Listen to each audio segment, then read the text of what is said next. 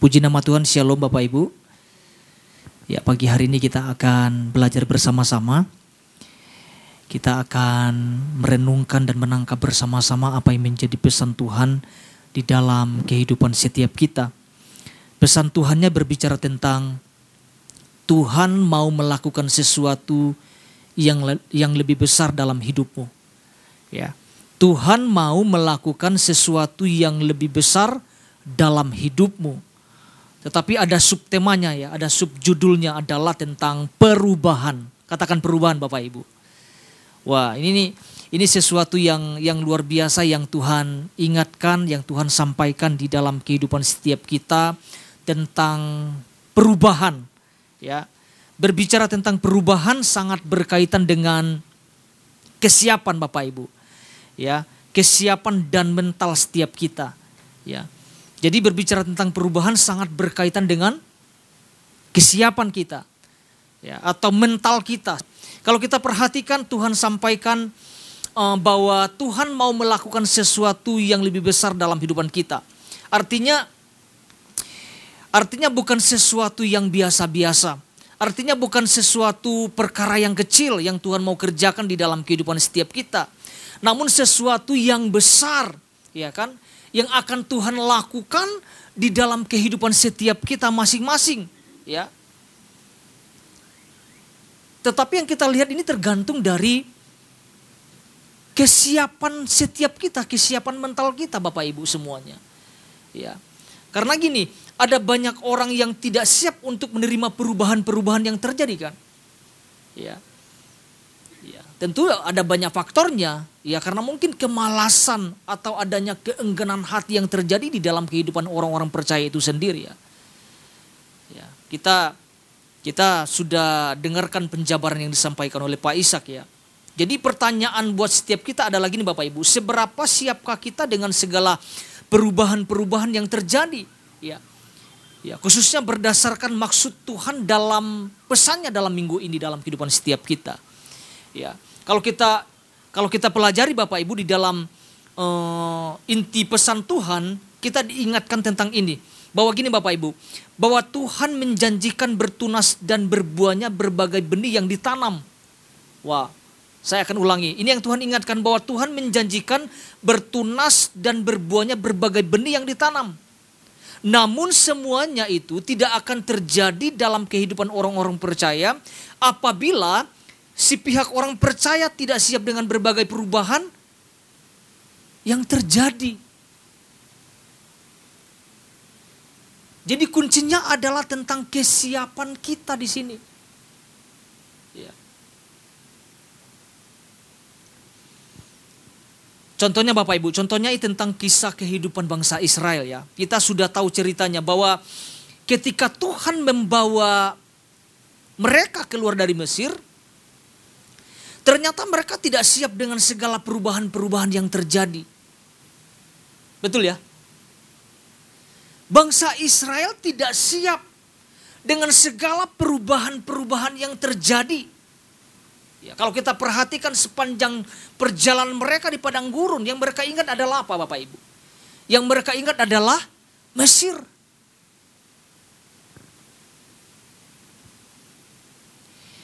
Kenapa harus Mesir? Mesir menjadi tempat yang nyaman bagi umat Israel. Di Mesir mereka merasa cukup, merasa tercukupkan, semuanya serba ada. Sedangkan di padang gurun mereka mereka mungkin mengalami yang namanya kekurangan. Sehingga yang terjadi adalah sungut-sungut. Sehingga yang terjadi adalah pemberontakan. Yang mereka ingat, yang terlintas di dalam pikiran mereka adalah tentang Mesir, Mesir, Mesir. Karena menjadi sesuatu yang menyenangkan buat daging mereka sendiri. Ya. Padahal gini Bapak Ibu, padahal kalau mereka sadari bahwa Tuhan sedang melakukan sesuatu yang lebih besar bagi hidup mereka. Ya. Bahkan firman Tuhan katakan Tuhan sedang mempersiapkan kehidupan yang jauh lebih baik. daripada mereka pada waktu mereka di Mesir. Ada sesuatu yang Tuhan sedang persiapkan jauh-jauh yang lebih besar di dalam kehidupan mereka. Tapi kita bisa melihat bahwa tidak ada respon di sana. Mereka tidak siap dengan segala perubahan-perubahan yang terjadi, kan? Dan itu bisa terjadi di dalam kehidupan orang-orang percaya. Ya. Jangan sampai kita tidak siap dengan segala perubahan-perubahan yang terjadi. Ya. Kalau dihubungkan dengan benih yang ditabur, ini masanya Tuhan sedang memberikan hasil di dalam kehidupan setiap kita. Bayangkan kalau kita gambarkan tentang hasil itu begitu banyak, Bapak Ibu. Kita siap gak menghadapi perubahan-perubahan tersebut? Pak Ishak sudah sampaikan itu. Jangan-jangan gini, jangan-jangan kita tidak siap. Ketika Tuhan memberikan hasil yang berlimpah di dalam kehidupan setiap kita. Saya percaya Bapak Ibu, karena apa yang kita tabur itu akan menghasilkan. Dan hasilnya itu bukan sedikit. Tuhan memberikan hasil berlimpah-limpah. Tuhan memberikan kita pesan yang minggu lalu, bahwa Tuhan memberikan hujan. Artinya ada pertumbuhan, ada buah, ada hasil, ada tuaian yang akan kita terima, kan? Ya. Ketika Tuhan memberikan hasil yang berlimpah, jangan sampai kita tidak siap menghadapi perubahan-perubahan yang terjadi, kan? Ya, itu jangan sampai terjadi di dalam kehidupan setiap kita. Ya, kita sudah mendabur, itu sudah benar gitu ya. Namun ketika Tuhan memberikan hasil di dalam kehidupan setiap taburan yang mungkin kita taburkan, dan kita harus siap. Ya, kalau digambarkan seorang petani, petani harus siap.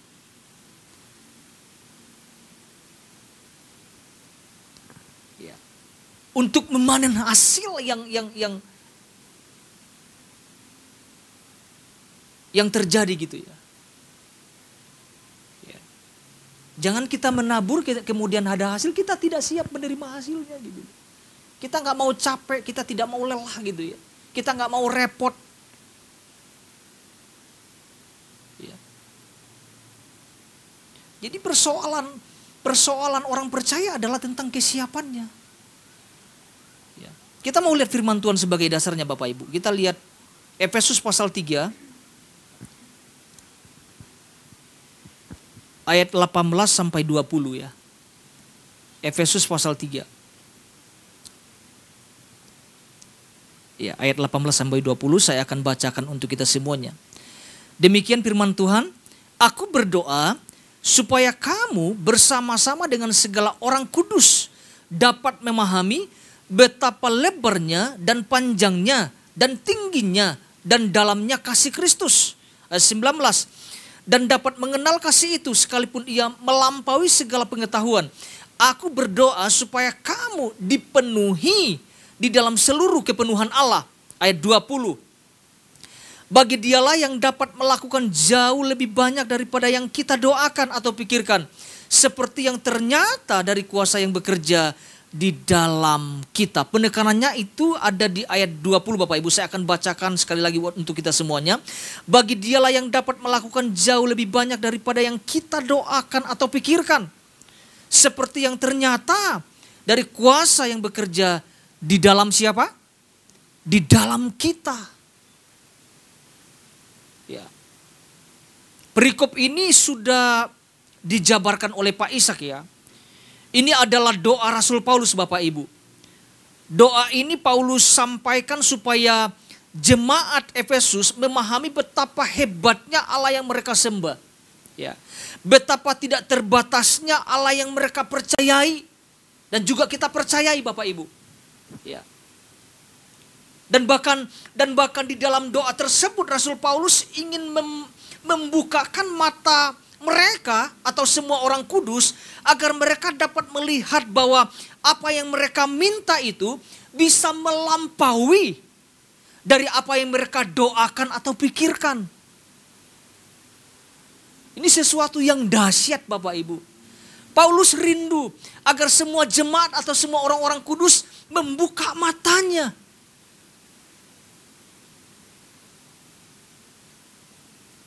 Untuk apa? Untuk melihat perkara-perkara yang besar yang Tuhan mau kerjakan. Ya. Bahkan dikatakan melampaui apa yang kita doakan, melampaui apa yang kita pikirkan.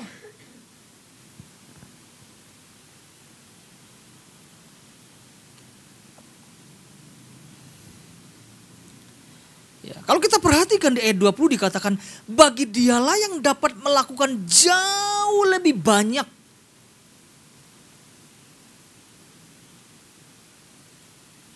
Jauh lebih banyak itu gambaran kita seperti apa Bapak Ibu? Ya. Melebihi apa yang kita doakan kan?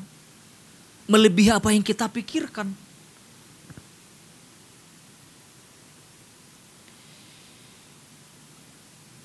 Jadi lewat perikop ini Paulus mengajarkan, menyampaikan bahwa orang-orang percaya itu harus berpusat pada Kristus.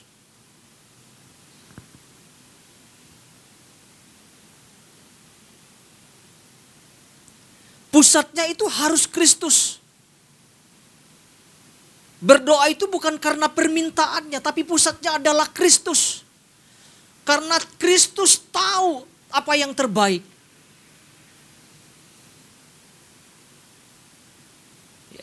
Tuhan sangat tahu apa yang terbaik di dalam kehidupan setiap kita. Tapi kalau tidak ada persiapan, Tuhan mempercayakan apa di dalam kehidupan setiap kita? Ya. Pak Ishak sampaikan satu hal ya dari pesan minggu ini.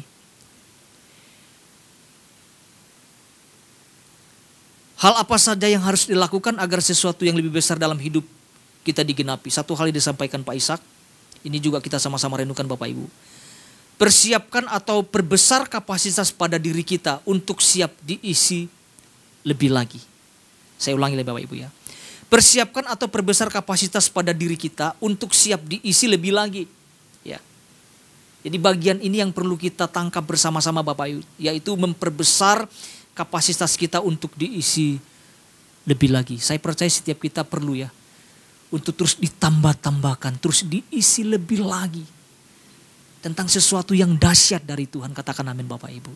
Nah pagi hari ini Bapak Ibu kita tidak panjang-panjang ya. Kita akan belajar satu hal. Apa yang harus kita lakukan agar sesuatu yang lebih besar dalam hidup kita digenapi. Ini yang kita mau lakukan Bapak Ibu. Sederhana saja. Jangan terlalu banyak mikir dan bertindaklah sekarang. Ya.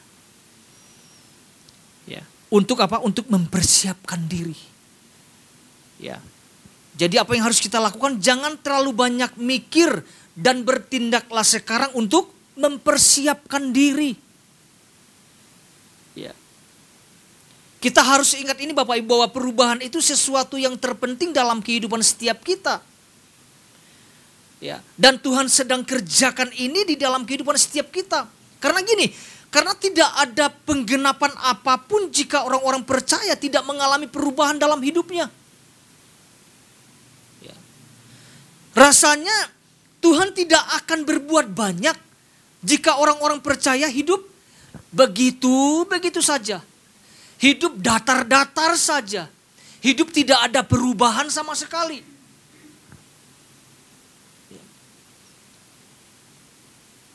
Tidak ada perubahan maka tidak ada kemajuan yang terjadi di dalam kehidupan orang percaya.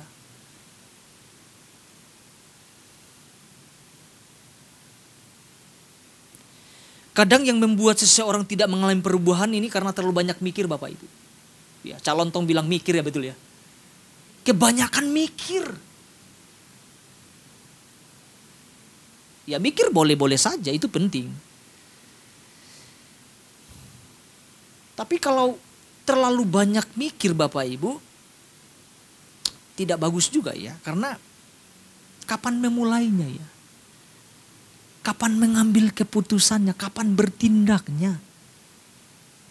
Kapan menghasilkan sesuatu kalau kerjaannya mikir saja. Ya. Karena gini Bapak Ibu, karena Tuhan sudah sampaikan ini kepada setiap kita melalui firman-Nya. Ya, saya akan ulangi lagi bahwa gini, Tuhan mau melakukan sesuatu yang lebih besar dalam kehidupan kita loh. Ingat loh, Tuhan mau melakukan yang besar dalam kehidupan setiap kita. Ketika Tuhan mengatakan saya rindu untuk melakukan sesuatu yang besar, kitanya masih mikir-mikir aja gitu. Kapan kita memulainya kan? Kalau kita cuma sekedar memikir-mikirkan saja kan gitu. Yang kita perlukan adalah bertindak sekarang kan gitu. Bertindak untuk mempersiapkannya kan. Karena gini, karena ada sesuatu yang besar yang Tuhan mau kerjakan di dalam kehidupan setiap kita. Kalau kita tangkap ini sangat mudah Bapak Ibu. Tugas kita hanya mempersiapkan. Ya, sekarang gitu. Pak Ishak sampaikan jangan menunda-nunda.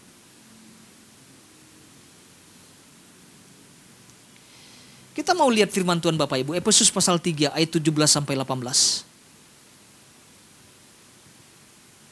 Efesus pasal 3 ayat 17 sampai 18. Apa yang firman Tuhan katakan di sini? Dikatakan gini, sehingga oleh imanmu Kristus diam di dalam hatimu dan kamu berakar apa? Serta berdasar di dalam apa? Di dalam kasih. Ayat 18.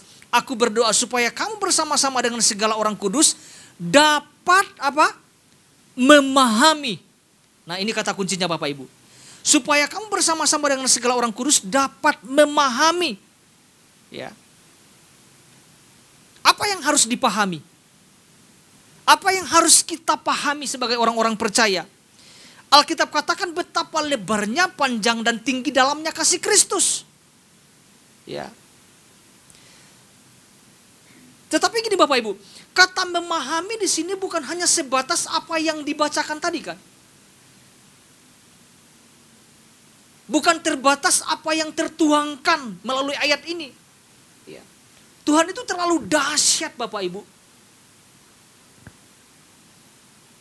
Tuhan itu maha hebat di dalam kehidupan setiap kita.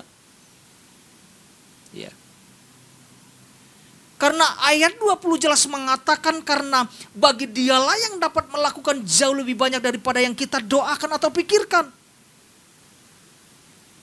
Artinya Tuhan dapat melakukan jauh lebih banyak daripada yang kita doakan atau pikirkan. Ya. Ini kan sesuatu yang luar biasa Bapak Ibu. Dikatakan segala orang-orang kudus dapat memahami. Artinya banyak hal yang harus kita pahami. Ada perubahan-perubahan yang terjadi yang harus kita pahami di dalam kehidupan setiap kita. Ada musim menuai di mana Tuhan sedang melakukannya sekarang di dalam kehidupan setiap kita. Nah, perubahan-perubahan itu kita harus siap kan? Kita harus memahami ini. Bukan hanya memahami tentang tinggi, lebar, dan dalamnya kasih Kristus, bukan. Tetapi dalam semua di dalam kehidupan setiap kita. Sesuatu yang gini, sesuatu yang Tuhan sedang kerjakan hari-hari ini di dalam kehidupan setiap kita. Tuhan sampaikan di dalam inti pesan Tuhan. Ada buah ya, betul ya. Ada hasil. Ya.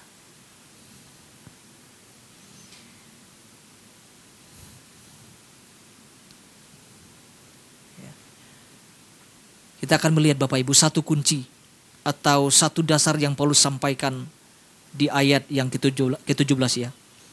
Ya. Ada satu kunci atau dasar yang Paulus sampaikan agar sesuatu yang lebih besar dalam hidup kita itu dapat digenapi.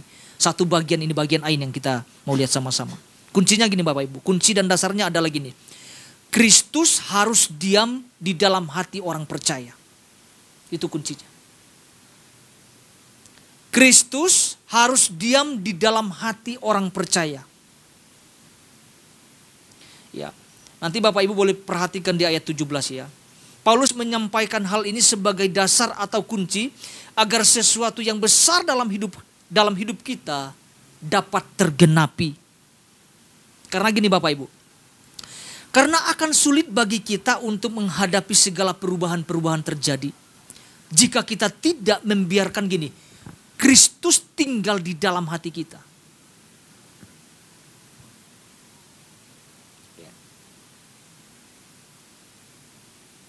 Makanya dikatakan gini, sehingga oleh imanmu Kristus diam di dalam hatimu. Bahkan ada lanjutannya, dan kamu berakar serta berdasar.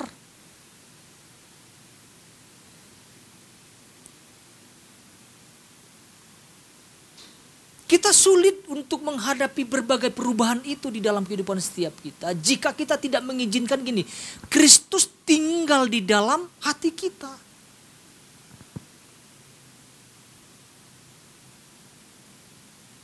Ya, seperti contoh yang saya sampaikan di awal Bapak tentang kehidupan bangsa Israel. Mereka tidak siap menghadapi perubahan-perubahan terjadi. Padahal gini, ada sesuatu yang besar yang menanti mereka loh. Ada sesuatu yang Tuhan sudah kerjakan. Ada janji Tuhan yang harus mereka genapi, yang tergenapi di dalam kehidupan mereka. Bahkan jauh sebelumnya Tuhan sudah merancangkan itu dalam kehidupan bangsa Israel. Tapi itu bisa tidak terjadi loh Bapak Ibu. Apa yang membuat penggenapan itu tidak terjadi? Gini, mereka tidak mengizinkan Kristus. Mereka tidak mengizinkan Tuhan tinggal di dalam hidup mereka. Yang tinggal itu apa? Di dalam pikiran dan hati mereka. Mesir lagi. Bagaimana kita bisa mengharapkan tuaian? Bagaimana kita bisa mengharapkan tentang penggenapan? Jika sesuatu yang menjadi dasarnya itu tidak ada di dalam kehidupan setiap kita.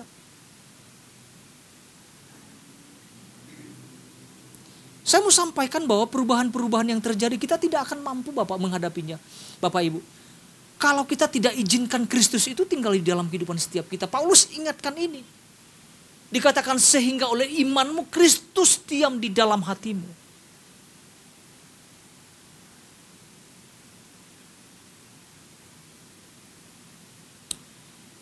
Ya.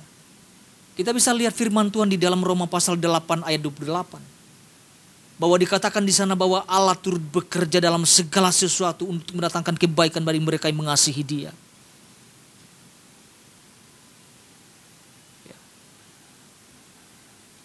Tuhan mau menggenapi setiap janjinya di dalam kehidupan setiap kita Bapak Ibu. Asalkan kita siap untuk menghadapi setiap perubahan-perubahan yang terjadi di dalam kehidupan setiap kita. Katakan amin Bapak Ibu. Ya. Memang tidak mudah. Ketika Tuhan memberikan pesan ini, artinya kita perlu ini, mempersiapkan segala sesuatunya dengan baik. Dengan sebaik-baiknya.